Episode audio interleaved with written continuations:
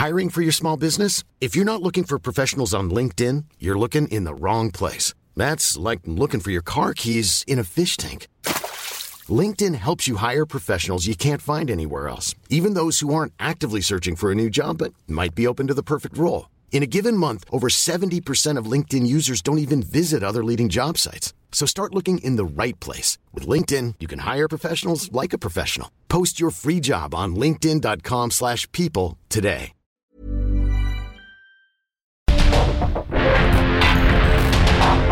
Porque el mundo actual no se entendería sin la economía, las finanzas y los negocios.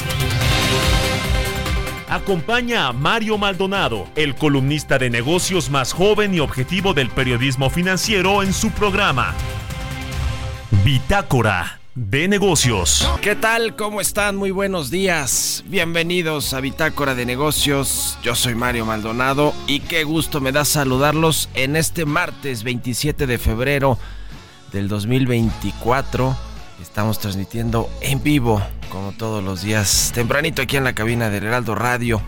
Muchas gracias a todos y a todas por acompañarnos desde las 6 de la mañana que arrancamos con la barra informativa de esta estación del 98.5 de FM aquí en la capital del país y en el Valle de México. Y nos escuchamos también en el interior de la República Mexicana a través de las estaciones hermanas del Heraldo Radio.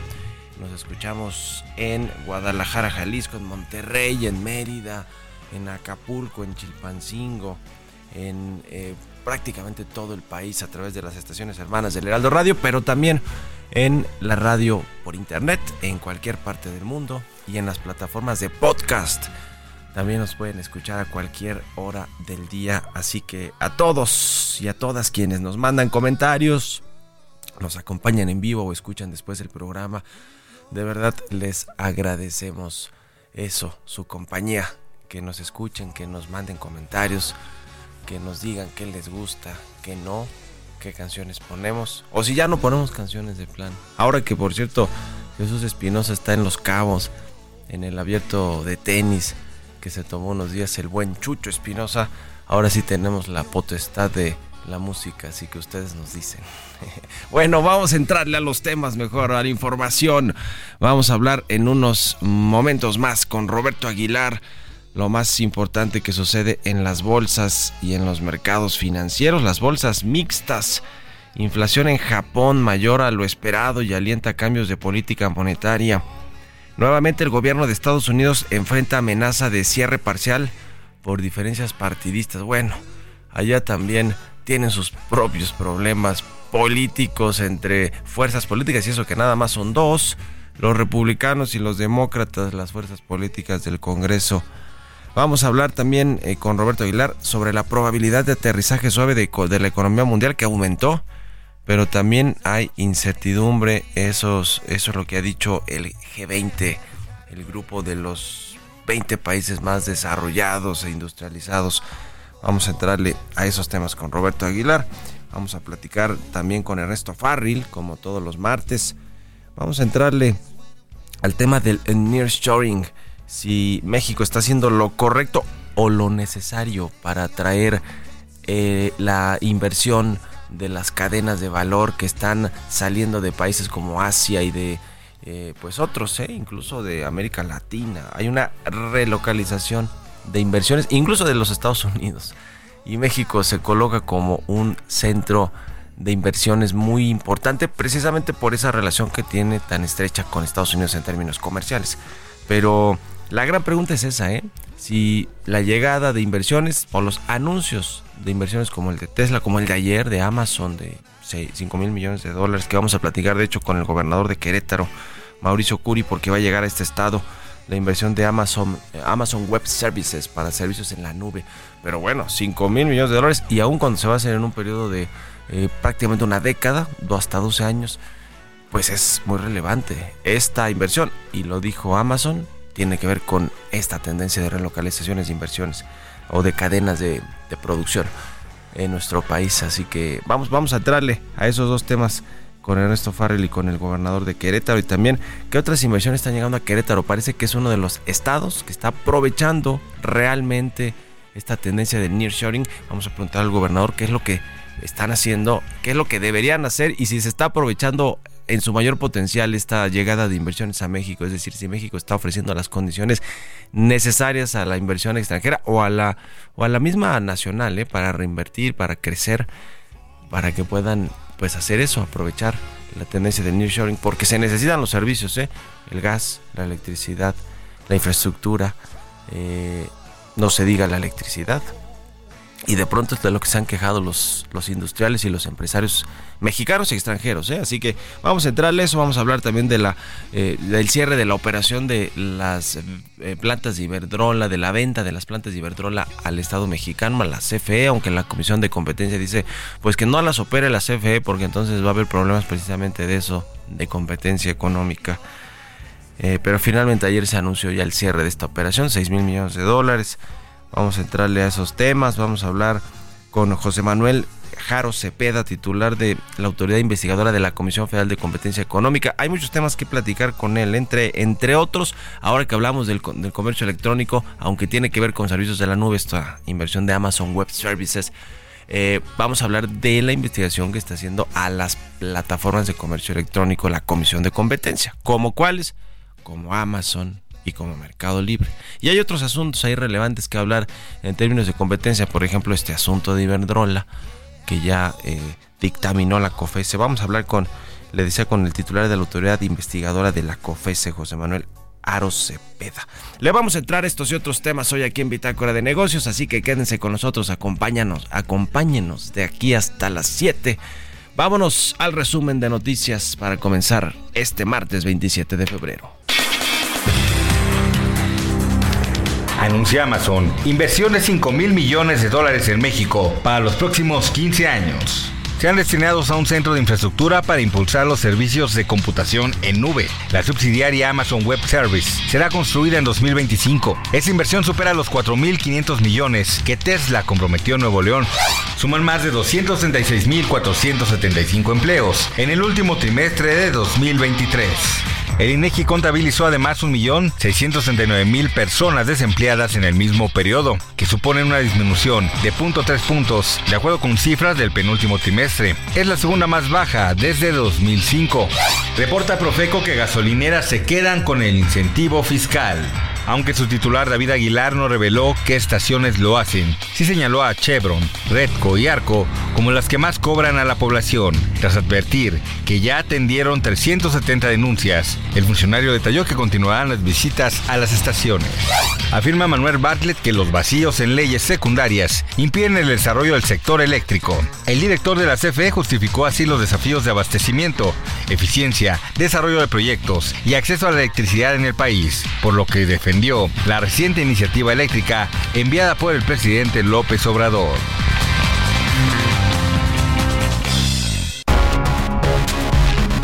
El editorial.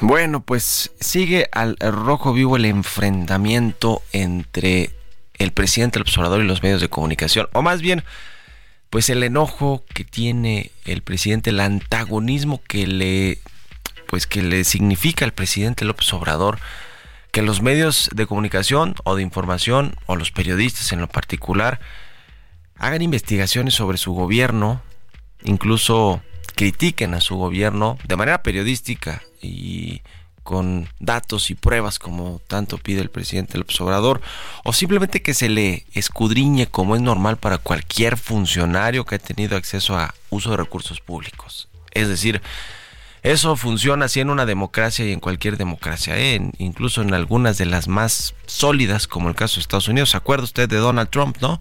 Cuando llegó al gobierno y cuando estaba haciendo campaña, bueno, pues usó más o menos una estrategia similar a la de Andrés Manuel López Obrador, ¿eh? de desacreditar a los medios. ¿Por qué? Pues porque los medios habían sacado varias eh, investigaciones, publicado varias investigaciones que no le gustaron a Trump y que pues revelaban escándalos de manejos eh, de como era de cuando era empresario, cuando pues compraba bienes, no pagaba impuestos, en fin, una serie de escándalos documentados que obviamente no le gustaban y pues decía le decía de todo a los medios con calificativos de todo tipo, ¿eh? eh, noticias falsas y asquerosas, solía decir sobre grupos mediáticos o periodistas como CNN, como el The Washington Post, como el New York Times. Pero a propósito, esto llama la atención eh, y me parece bastante relevante esto. Carlos Slim es accionista del New York Times. Ahora que el presidente está peleándose con este medio extranjero y, en particular con la representante o la encargada de la oficina de New York Times para México, Centroamérica y el Caribe, Natalie Kitroff, a quien eh, pues ya le publicó el teléfono porque estaba haciendo una investigación que finalmente también ya dio a conocer sobre la relación del narcotráfico o la presunta relación del narcotráfico con la campaña del observador en el 2018. Pero le decía que eh, está interesante este asunto del New York Times en el que Carlos Slim tiene tenía 17% hace unos años, por ejemplo en el 2016 cuando Trump estaba haciendo campaña y acusó a Slim de haber influido en que se publicara en el Times de Estados Unidos, además, que es el, digamos, la edición global, la que, la que más se lee en el mundo. Eh, lo acusó de haber eh, influido en publicar información poco objetiva sobre él y sus declaraciones en torno a la migración o a los migrantes. También eh, dijo que pues era parte del grupo de los Clinton, que el New York Times y Carlos Slim eran cabildeos corporativos que trabajaban para los Clinton. Es decir, se le fue con todo al magnate mexicano que en realidad no tiene injerencia en la línea, o, por lo menos realmente no tiene injerencia en la línea editorial del New York Times, pero eh, vale la pena saber si ahora el presidente del observador pues no va a culpar también a Carlos Slim ¿eh? de estos reportajes de su supuesta relación con el narcotráfico o, del supuesto financiamiento ilegal del narcotráfico. Tiene ya 10% del New York Times Carlos Slim, más o menos unos 360 millones de dólares es el valor de estas acciones. Y, eh, y bueno, pues a ver, esta relación que tiene tan estrecha el presidente del observador con Carlos Slim, son amigos y no quiero decir socios, pero es el empresario favorito de la de Carlos de la 4T o del gobierno federal, pues no hubiera bastado para decirle, a ver, ¿de qué va la investigación? Hablas con los dueños de New York Times, no para frenarla ni mucho menos, pero para conocer cuál es el trasfondo de todo, ¿no? Y al revés, el presidente López Obrador decidió reaccionar con la furia que le hemos conocido más recientemente. ¿eh? Eh, el presidente está muy molesto cada vez que lo vemos en la mañanera. Está en el ocaso ya, eso sí, de su, de su gobierno y publicó el teléfono de la periodista, exhibió el cuestionario. Ayer mismo lo volvió a exhibir, ahora decía, ya quiten el teléfono, aunque es un teléfono institucional, todo el mundo lo conocía, no sé por qué hacen tanto revuelo con este asunto. En fin, es algo que ya está investigando el INAI sobre la publicación de datos personales. Pero bueno, en fin, e-, está interesante este asunto, este liga de Slim con el Times y con la acusación que ya hizo en su momento Donald Trump y que ahora pues acusa también, no a Slim directamente, pero sí al New York Times de querer perjudicarlo políticamente al Obrador. Así que, ¿se parecen o no demasiado Donald Trump y Andrés Manuel Obrador? ¿Ustedes qué opinan? Escríbanme en x arroba Mario Mal y en la cuenta arroba Heraldo de México. Radar Económico. Ernesto O'Farrill ya está con nosotros como todas las mañanas de martes. Mi querido Ernesto, ¿cómo te va? Buenos días. Muy buenos días, Mario. ¿Qué tal a, todo tu auditorio? Gusto saludarte. Oye, pues en el contexto de estos anuncios que se han hecho de inversiones en México, como el de Amazon ayer, de 5 mil millones de dólares, y algunos otros llamativos como los de Tesla, pero en general ha llegado inversión eh, a México, inversión extranjera, y se nota en los datos que publica la Secretaría de Economía, aunque muchas también son reinversiones de utilidades pero todo esto producto en buena medida de la tendencia del nearshoring. ¿Se está aprovechando como se debería o no? Pues fíjate, es realmente asombrosa la dicotomía que existe entre la percepción que se tiene en el exterior sobre el futuro privilegiado que tiene el país, lo que se ha denominado el Mexican Moment, y lo que es la percepción interna, en donde pues eh, la, la percepción prevaleciente es de que México está en los momentos más oscuros y degradantes de su historia. ¿no? En el 2023, México se consolidó como el socio comercial más importante de Estados Unidos, que es la economía más grande del mundo. Hace unos meses, el señor James Diamond, el CEO global de eh, JP Morgan, el banco de inversión más grande del mundo, afirmó que la prioridad número uno del banco es México la semana pasada visitó a, nuestro país a Reflin, que es el presidente y CEO de de BlackRock, que es la empresa de inversiones del fondo de inversión más grande del mundo, ¿no? Sí. Pero del otro lado de la moneda, ocho ciudades de México aparecen en los rankings de las 12 ciudades más peligrosas del mundo. México viene perdiendo lugares en todos los rankings de competitividad en salud, educación, bienestar, Estado de Derecho, seguridad, energías renovables, etcétera. Entonces, bueno, solamente hay una dicotomía. En datos duros, el año pasado se registró una inversión extranjera directa de 36 mil millones de dólares, cifra récord histórica, un crecimiento de solo el 2.2% anual. Pero ya en contexto, veamos qué hay por dentro. Como bien apuntas, la mayoría de este importe es reinversión de utilidades, 74%. Hay un 13% de préstamos intercompañías y solo hay un 13%, es decir, solo 4 mil millones de dólares son inversión nueva en adquisición de empresas o en creación de puestos de trabajo. 4 mil millones de dólares para todo el ruido que se ha hecho del nearshoring, pues eh, muchos anuncios, pero hasta ahora poco se ha concretado. En noviembre la Secretaría de Economía anunciaba que había cerca de 30 mil 33 mil millones de dólares de anuncios de distintos eh, proyectos de inversión relativos al nearshoring. Hay un estudio del Tecnológico de Monterrey, firmado por el doctor Roberto Durán, que afirma que solo estamos aprovechando el 15% de esta tendencia de inversión del nearshoring. Uh Así que pues, hay otros países como Vietnam o eh, Brasil, por ejemplo, que están aprovechando de una mejor forma Brasil simplemente el año pasado tuvo una caída en la inversión extranjera directa y reportó 64 mil millones de dólares, casi el doble de lo que estamos reportando nosotros. Eh, en promedio, en los últimos años, Brasil ha alcanzado hasta 80 mil millones de dólares de inversión extranjera directa. Esto pone en contexto que algo estamos haciendo mal y que hay que hacer varios ajustes en nuestra economía, en nuestra superestructura, el respeto al Estado de Derecho, inversión fuerte en infraestructura, energías renovables, invertir fuerte en educación para tener los suficientes ingenieros, etcétera, como para que realmente México pueda aprovechar de una mejor forma esta tendencia del nearshoring.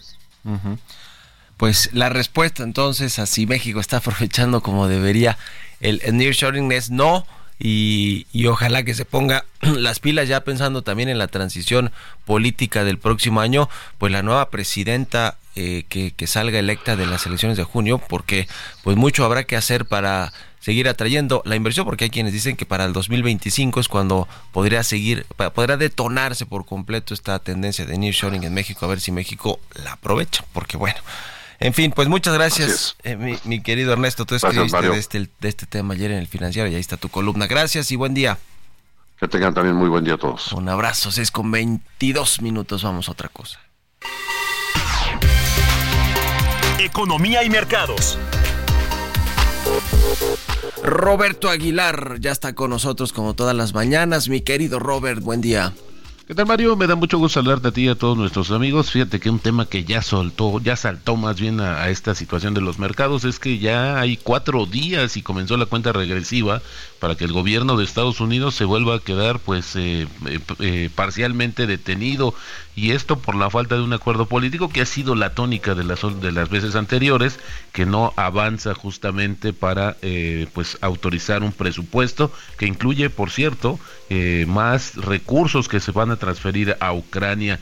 Y bueno también te comento que los índices bursátiles europeos subían levemente y se ralentiza el repunte de la renta variable y algunos de los inversores están a la expectativa de los recortes de tasas de interés de los bancos centrales y a la espera de datos claves de la inflación en Estados Unidos, eh, Estados Unidos y Europa. Ya se dio a conocer la inflación justamente en Japón que fue un poco mayor de lo que se esperaba y esto pues eh, también alienta que el Banco Central pues pueda justamente poner fin a las tasas negativas en abril, que es una situación que también ha estado muy pendiente en los mercados. También te comento que justamente hoy el presidente de Estados Unidos, Joe Biden, se va a reunir con los principales demócratas y republicanos del Congreso en un intento para evitar el cierre parcial del gobierno, como te había comentado. También los líderes de finanzas del grupo de los 20 que están reunidos en Brasil, pues dicen que la economía mundial sigue enfrentándose a múltiples retos como conflictos de muchas regiones, tensiones geoeconómicas y desigualdades persistentes, pero dice el borrador de este comunicado conjunto que la probabilidad de un aterrizaje suave de la economía mundial aumentó, pero también la incertidumbre sigue siendo muy elevada. También te comento que el fuerte crecimiento económico de Estados Unidos ha sido un motor clave de un crecimiento mundial mejor de lo esperado. Esto lo afirmó la secretaria del Tesoro Janet Yellen justamente en una conferencia antes de la reunión de esta semana de los responsables de finanzas de G20 justamente en Brasil. Como te comentaba, los ojos del mundo, bueno, una parte de los ojos del mundo pendiente también de esta reunión. Otra de las notas interesantes Mario, fíjate que el tema es que justamente uno de los conflictos o de los temas más importantes de los ministros de finanzas del G20 es este tema de los conflictos regionales, que es un reto mundial. Hablan también de esta presencia, de la mayor probabilidad de cuestiones más eh, tensas entre los países y bueno, ya veremos cómo se desenvuelve justamente el día de hoy. También te platico que el tipo de cambio cotizando en 17.05 estable, el peso fortacho. Buenísimo, gracias mi querido Robert y nos vemos al ratito en la televisión. Gracias Mario, muy buenos días. Roberto Aguilar, síganlo en X, Roberto AH. Vámonos a la pausa y volvemos con más aquí a Bitácora de Negocios. En un momento continuamos con la información más relevante del mundo financiero en Bitácora de Negocios con Mario Maldonado. Regresamos.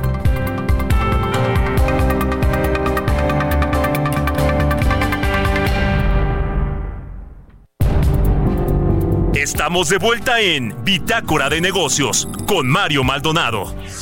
Ya estamos de regreso con más aquí en Bitácora de Negocios. Son las 6 de la mañana con 31 minutos, tiempo del centro de México. Vámonos al segundo resumen de noticias. Confirma Iberdrola la venta de 13 plantas eléctricas al gobierno mexicano. La energética española y el subsecretario de Hacienda de México, Gabriel Llorio, informaron del trato por 6.200 millones de dólares. Esto tras la autorización de la COFESE y en cumplimiento de diversas condiciones impuestas por el presidente López Obrador. Alerta Banamex por iniciativas en materia de pensiones, salario mínimo y vivienda consideró que echan por la borda la disciplina fiscal a la que nos acostumbró este gobierno. Advirtió además del riesgo que suponen para México las elecciones en Estados Unidos y el posible regreso de Trump a la presidencia. Considera Claudia Sheinbaum que la prosperidad debe ser compartida. En un nuevo episodio de su podcast Sheinbaum, acompañada por la empresaria mexicana Altagracia Gómez, la ex jefa de gobierno destacó la importancia de analizar los recursos naturales disponibles y la infraestructura en beneficio de la población y desarrollo de sectores como el turismo. Esta inversión que está llegando a nuestro país, gracias. A lot can happen in three years, like a chatbot may be your new best friend. But what won't change? Needing health insurance. United Healthcare Tri Term Medical Plans, underwritten by Golden Rule Insurance Company, offer flexible, budget friendly coverage that lasts nearly three years in some states. Learn more at uh1.com.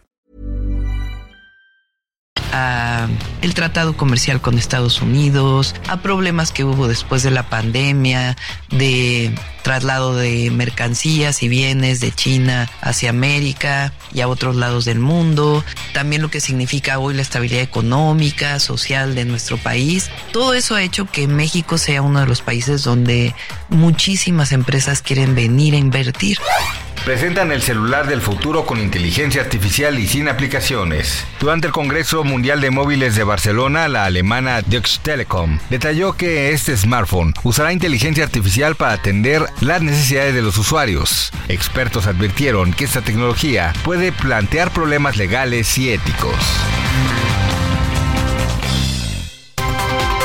Entrevista.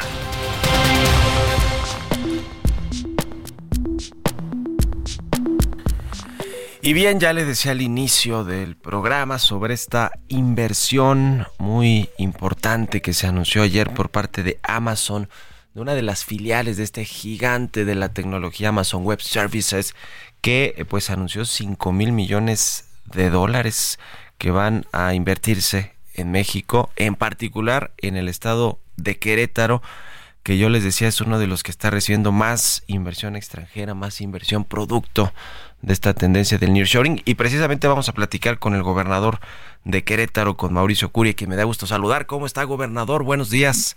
Mi estimado Mario, muy buenos días. Siempre un gusto platicar contigo y con tu amplísima auditoria a tus órdenes.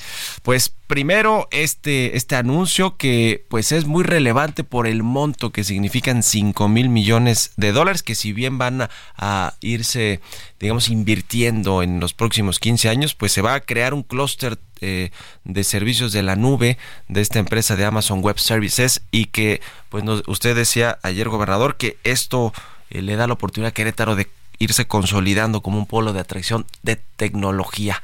Cuéntenos, por favor.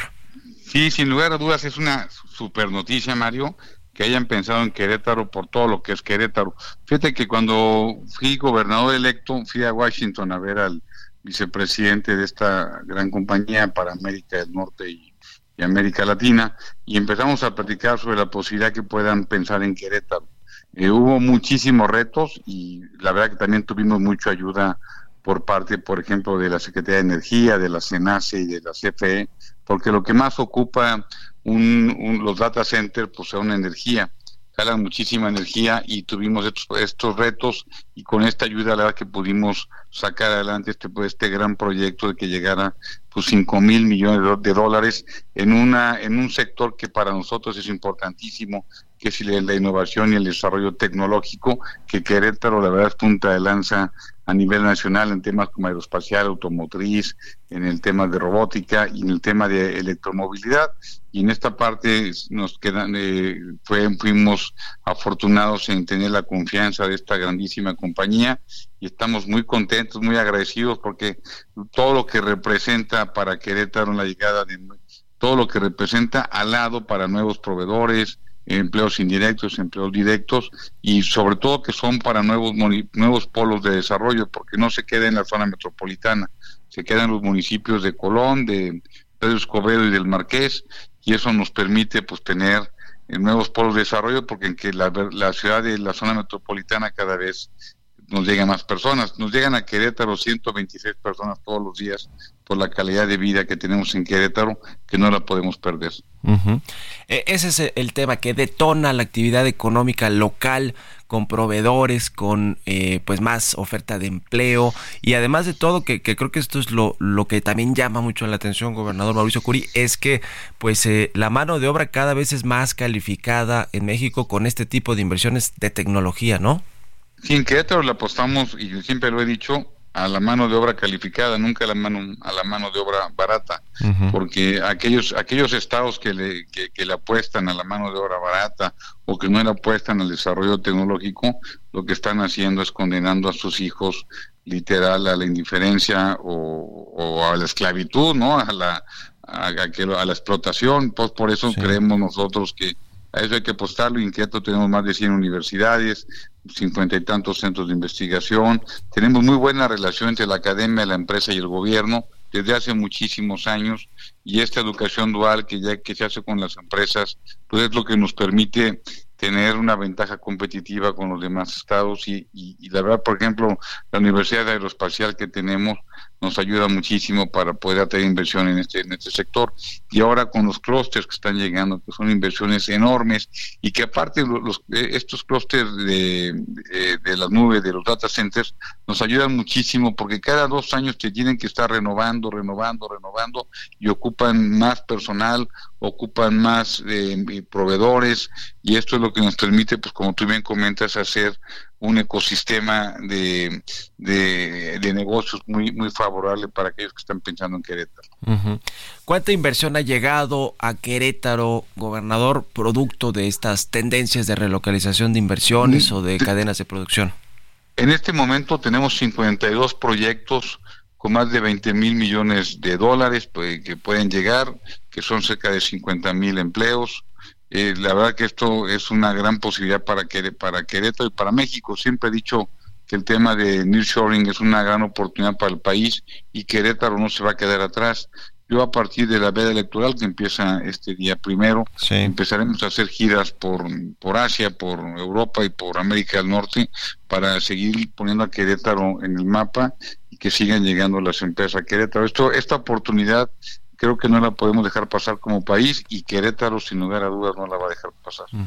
Ahora que no hay ProMéxico y, y estas eh, instituciones de gobierno que solían también hacer la promoción de, del, país para atraer inversiones, bueno, pues lo tienen que hacer los estados y, y, ustedes ahí en Querétaro han hecho ya algunas giras recientemente, hace unos meses hicieron alguna otra para justo lo que nos decías, ¿no? Traer inversiones al estado. Fíjate que ah, es cuando se vuelve muy importante los estados subnacionales, no solamente en nuestro país, sino en muchas partes del mundo donde podemos decir salir y sacar cuáles son las detonaciones o la vocación de cada de cada estado. Pero Querétaro, donde se encuentra logísticamente, la seguridad jurídica que tiene Querétaro, por ejemplo, la competitividad que pasamos en estos dos años del cuarto lugar, según el INCO, a segundo lugar, ya estamos arriba de Nuevo León y de Jalisco, por abajo de la Ciudad de México, pues nos permite tener argumentos de venta para poder traer a estas grandes empresas a Querétaro en sectores importantes que son los que nos interesan, como el automotriz, aeroespacial. La electromovilidad viene muy fuerte, vienen nuevos eh, las ampliaciones que tienen las empresas que ya están en Querétaro. Eso nos dice que están contentos en Querétaro, están confiando en Querétaro y hemos hecho muchos anuncios de muchas inversiones en Querétaro y lo vamos a seguir haciendo y queremos seguir atrayendo inversión porque Querétaro creemos que el mejor programa social es el empleo y la productividad y en Querétaro somos sumamente productivos. Eh, el tema de los servicios, del acceso a servicios para que las empresas se instalen y puedan operar de manera pues e, e, eficiente y efectiva y me refiero desde la infraestructura hasta los servicios de energía eléctrica, de gas, de agua. Eh, ¿Cómo está todo este, todo este asunto? Porque es lo que yo escucho de los empresarios, gobernador, que es lo primero que piden. Sí, me interesa mucho invertir en México, es muy competitiva su, localización eh, eh, y, su cercanía con Estados Unidos, pero, pero el acceso a todos estos servicios e insumos son, son de lo más importante para poder invertir. Los cuatro retos más importantes que tenemos en Querétaro es seguir manteniendo la seguridad como está. El día de ayer hicimos una, la inauguración de un nuevo complejo de seguridad. Tenemos la mejor policía del país, la única policía que está certificada, que tiene certificado único policial, y eso nos permite una muy buena fiscalía, un poder judicial muy, muy, muy sólido. Es decir, esa parte de certidumbre jurídica nos ayuda mucho y el World Justice Project nos pone como primer lugar incertidumbre jurídica y en ausencia de corrupción a nivel nacional. Número dos es el tema de movilidad. Tenemos un tema de movilidad. De la llegada de tantas personas a Querétaro desde hace muchos años, nos llegan 126 personas todos los días de manera eh, consolidada durante los últimos 10 años, nos, nos, da muchísima presión para dar los servicios. Y lo que tú muy bien comentas, que es energía y agua. El tema del agua, hace eh, antes del 5 de febrero, que hizo favor de venir el señor presidente, firmamos un acuerdo con la Conagua para poder hacer un gran proyecto de reutilización de agua que nos va a permitir tener agua para las próximas generaciones y eso nos, nos, da ya una viabilidad porque Querétaro evidentemente ha sido un tema, pues no de ahorita, de hace muchísimos años, por algo se puso el acueducto de Querétaro en el siglo XVIII porque teníamos ya problemas de agua. Vino el acueducto 2 que hizo Paco Garrido en el 2006, que da el 40% de agua a la zona metropolitana y con este nuevo sistema que estamos haciendo y que estará listo en los próximos dos años, tenemos viabilidad para las próximas generaciones en lo que se refiere a agua. Y en lo que se refiere a energía, que es el gran reto, pues porque Querétaro pasan los grandes eh, ductos de gas los grandes, y tenemos se acaba eh, la CFE de anunciar una inversión en el SAUS por más de dos mil millones de pesos para la generación y el reto es la transmisión y aquí lo que estamos haciendo es trabajando junto con las empresas para hacer obras de infraestructura en transmisión y que puedan ellos tener esta energía que necesitan y que no se quede ninguna empresa a llegar por falta de energía. Inclusive en Querétaro, cuando fui, cuando llegué como gobernador, hicimos una agencia estatal de energía por la problemática que tenemos y para poder acompañar a los empresarios en este reto tan grande que tienen que es la falta de energía. Pero la verdad es que en Querétaro, por la, zona donde estamos, pasa muchísima energía por donde estamos. El único reto es la transmisión y la distribución de la misma. Pues qué interesante. Eh, enhorabuena que lleguen más inversiones a, Querétaro, que es uno de los estados, yo decía que ha aprovechado de mejor manera por todo esto que ya nos dice la, eh, la, atracción de inversión extranjera y también pues la, inversión local que se detona muchas veces a partir de la inversión que llega de fuera con todos los proveedores y las cadenas de valor. Así que gracias, eh, gobernador, por estos minutos y seguimos en contacto. A ti, mi Mario, un abrazo fuertísimo y para tu amplísimo auditorio también. Y a todos los empresarios decir que Querétaro es el mejor lugar para invertir. Un abrazo fuerte. Igualmente, hasta luego. Es el gobernador de Querétaro, Mauricio Curi. Pues bueno, platicando de todo lo que tiene que ver con esta inversión recientemente de, anuncio de 5 mil millones de dólares, pero también de otros asuntos que se han hecho. Eh, qué es lo que se tiene que hacer desde los estados, desde la política local para atraer estas inversiones y sobre todo también cómo eh, pues eh, dar acceso a los, a los servicios que se requieren en las industrias, sean como estas de Amazon Web Services para centros de datos o inversión de, eh, pues sí, digamos, de almacenamiento en la nube y todo esto que se requiere para la, digamos, desde los términos tecnológicos hasta cualquier industria, hasta la industria automotriz, aeroespacial, manufacturero de, todo tipo, pues se requiere de los servicios, de tener buena infraestructura, seguridad pública y además de todo se requieren servicios de agua, de luz, de eh, gas y de y, de, y otras cosas, ¿eh? pero sobre todo esos, los más importantes. Bueno, 6 de la mañana con 45 minutos, vamos a otro tema. Historias empresariales.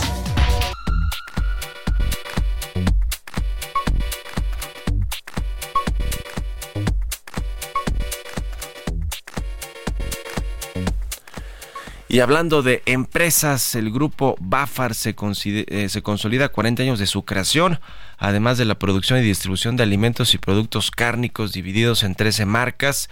Este grupo es también uno de los principales exportadores de ganado bovino en el estado de Chihuahua.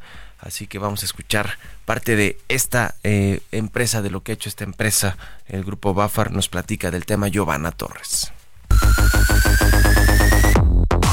Nacido en la ciudad de Chihuahua en 1960, Eugenio Baeza Fares realizó en Estados Unidos sus estudios universitarios, que incluyen un posgrado en alta dirección de empresas por la Universidad de Harvard. Su trayectoria académica le daría las bases para la construcción de un negocio que a la postre se convertiría en una de las marcas mejor posicionadas de México. Grupo Bafar fue creado hace 40 años ante un potencial negocio ganadero. Sin embargo, una exitosa reestructuración en 1994 dirigió a la empresa a la producción de carnes frías y embutidos.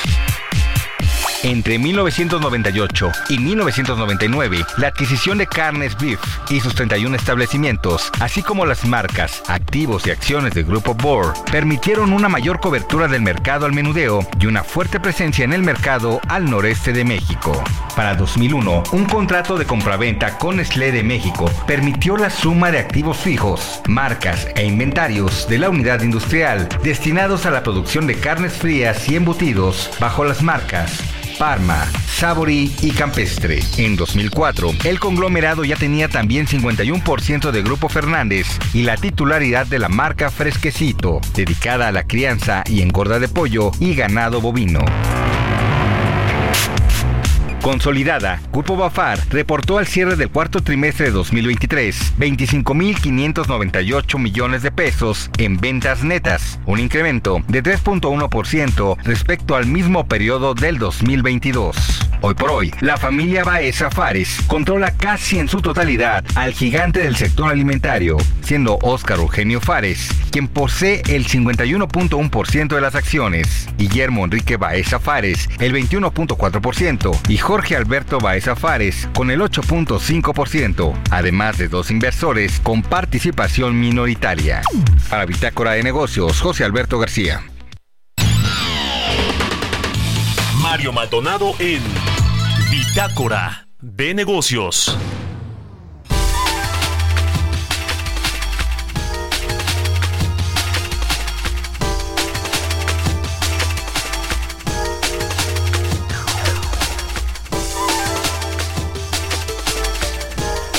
Y bueno, pues ya le decía, eh, estamos eh, estamos tratando de hacer contacto con la Comisión Federal de Competencia Económica, con el titular de la autoridad investigadora, José Manuel Aro, pero bueno, pues no nos ha respondido aquí.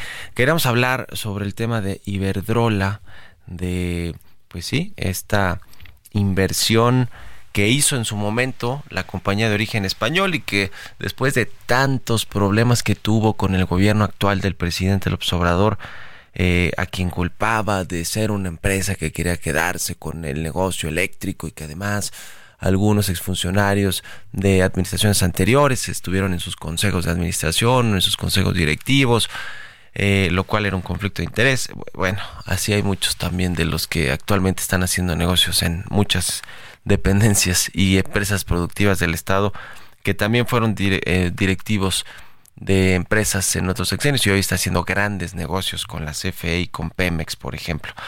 Pero finalmente se concluyó esta adquisición de 12 plantas, de 12 centrales de ciclo combinado y un parque eólico. Son en total 13, sumando una capacidad instalada de 8.539 megawatts eh, a la Comisión Federal de Electricidad. Eh, ayer se, cerró finalmente, se estaba esperando el, el veredicto o el dictamen de la Comisión de Competencia para que se pudiera pues hacer la transacción, 6 mil millones de dólares, nada eh, despreciables para Iberdrola, que pues ya dice, no se sale de México, pero con este dinero eh, pues va a utilizarlo precisamente para invertir en energías limpias, que es lo que están haciendo la mayoría de las empresas extranjeras, eh, porque en México, bueno, pues también hay muchas empresas que están invirtiendo en esto, pero no hay una política clara de, pues que eh, incentive la energía, las energías limpias o la transición energética. Es la realidad. La CFE está tomando el control de la mayoría de todo el sector eléctrico de nueva cuenta y la mayoría de la energía que produce la CFE es a base de combustión interna de combustibles fósiles y no de energías limpias. Pero bueno, finalmente se cerró. Es una buena noticia, yo creo que incluso para la empresa, para la CFE también, aunque la una de las condiciones de la Comisión de Competencia Económica es que pues no tenga relación directa, eh, por lo menos a nivel de, de, la administración o del management en esta, eh, en quien va a manejar las plantas y que se mantenga ahí el Fonadín, en fin, una serie de condiciones que puso que la pregunta de fondo es si la van a respetar la CFE o si Manuel Barlet, muy al estilo del presidente López Obrador, va a decirles a los de la COFESE que no le vengan con esta eh, con este asunto de que la ley es la ley, ¿no? Que, que, que, ellos están por encima de la ley y de la constitución, porque así se las gastan. ¿eh? Bueno, así lo ha dicho el presidente López Obrador. Eh, en fin, otro asunto relevante, no pudimos hacer contacto ya con José Manuel Aro de la COFESE, a ver si a lo mejor se quedó dormido, para ver si mañana lo podemos retomar. Oiga, otro asunto que hace que se ha dado a conocer y que tiene que ver con también pues con una oferta pública de acciones, una IPO, una oferta pública inicial, ¿se acuerda de Fibra Next que quería hacer esta oferta eh, o que intentó hacerlo el 29 de noviembre pasado, pero que de último momento pues se dieron cuenta que no contaba con el aval del SAT para poder realizar esta emisión de eh, pues bastante importante, ¿eh? cerca de 13 mil millones de pesos si no me equivoco, y ahora resulta que pues hay denuncias en contra de los accionistas principales de Fibra 1, que es el holding, o digamos que es quien iba a hacer el, eh, digamos, a hacer esta oferta pública de acciones de Fibra Next eh, en, el mercado, en la, Bolsa Mexicana de Valores. Finalmente no lo, no lo pudo hacer en noviembre pasado. Dijeron que al inicio, muy al inicio de este año sería esta colocación. Pues no, no se, no se hizo tampoco. ¿Y qué hay detrás? Pues lo que hay detrás, según ha trascendido, es una denuncia, le decía, de algunos de los accionistas con respecto a esta compañía por no haber presentado información a tiempo a, los inversionistas y haber manipulado presuntamente el precio de su acción eh, para pues eh, darle más fuerza a fibra 1 así que bueno y que es justamente por esto por el que por lo que la comisión de la comisión nacional bancaria de valores no le ha aceptado pues la colocación, el trámite de colocación de esta de esta fibra Next. Así que bueno, pues un asunto que, que vale la pena poner el ojo por lo que sucede con el SAT y con las, las reglas del mercado de valores. Oiga, y finalmente ya comenzó el abierto mexicano de tenis en Acapulco. Fue este sábado que comenzó es sin lugar a dudas el relanzamiento del puerto de Acapulco con este abierto de tenis, porque viene después el tianguis turístico, la Comisión de Bancos y varios eventos nacionales e internacionales. Así que ojalá que se siga cuidando el tema de la seguridad, del transporte, de eh, pues de la reactivación del centro turístico por excelencia de los capitalinos, que es Acapulco. Enhorabuena, por lo menos por este abierto de tenis que sí se pudo hacer con todo, contra todo pronóstico. Ahí la dejamos, con esto nos despedimos. Muchas gracias por habernos acompañado este martes aquí en Bitácora de Negocios. Se quedan en estas frecuencias del Heraldo Radio con Sergio Sarmiento y Lupita Juárez. Nosotros nos vamos a la televisión, al canal 8 de la televisión abierta, a las noticias de la mañana y nos escuchamos aquí mañana tempranito a las 6. Muy buenos días. Esto fue Bitácora de Negocios con Mario Maldonado.